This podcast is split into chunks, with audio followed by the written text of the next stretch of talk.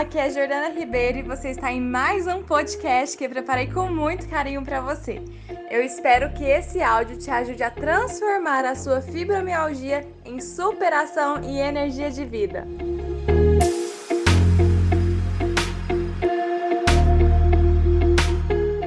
Quadro.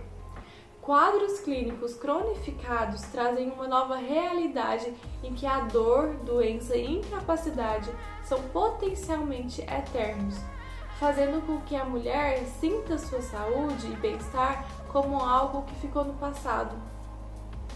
Nessa condição, ela vivencia sentimentos de desgostos e estágios aí de conscientização, tristeza, raiva e até ansiedade o diagnóstico passa a rotulá-la. O diagnóstico para algumas é libertador, porque é como uma luz que indica o próximo passo para a solução do problema.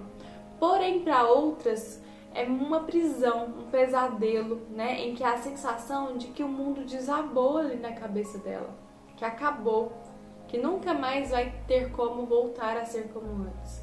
Comigo foi assim.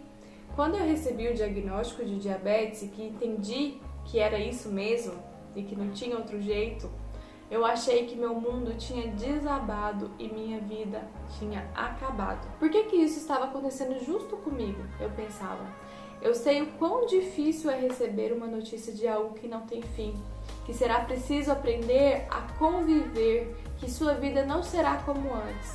E realmente não será mesmo como antes, mas ao invés de pior do que antes, pode ser mais leve do que você está fazendo agora, do que está sendo ao carregar esse peso do diagnóstico e quem sabe muito melhor do que antes, porque agora você está tendo a oportunidade de se conhecer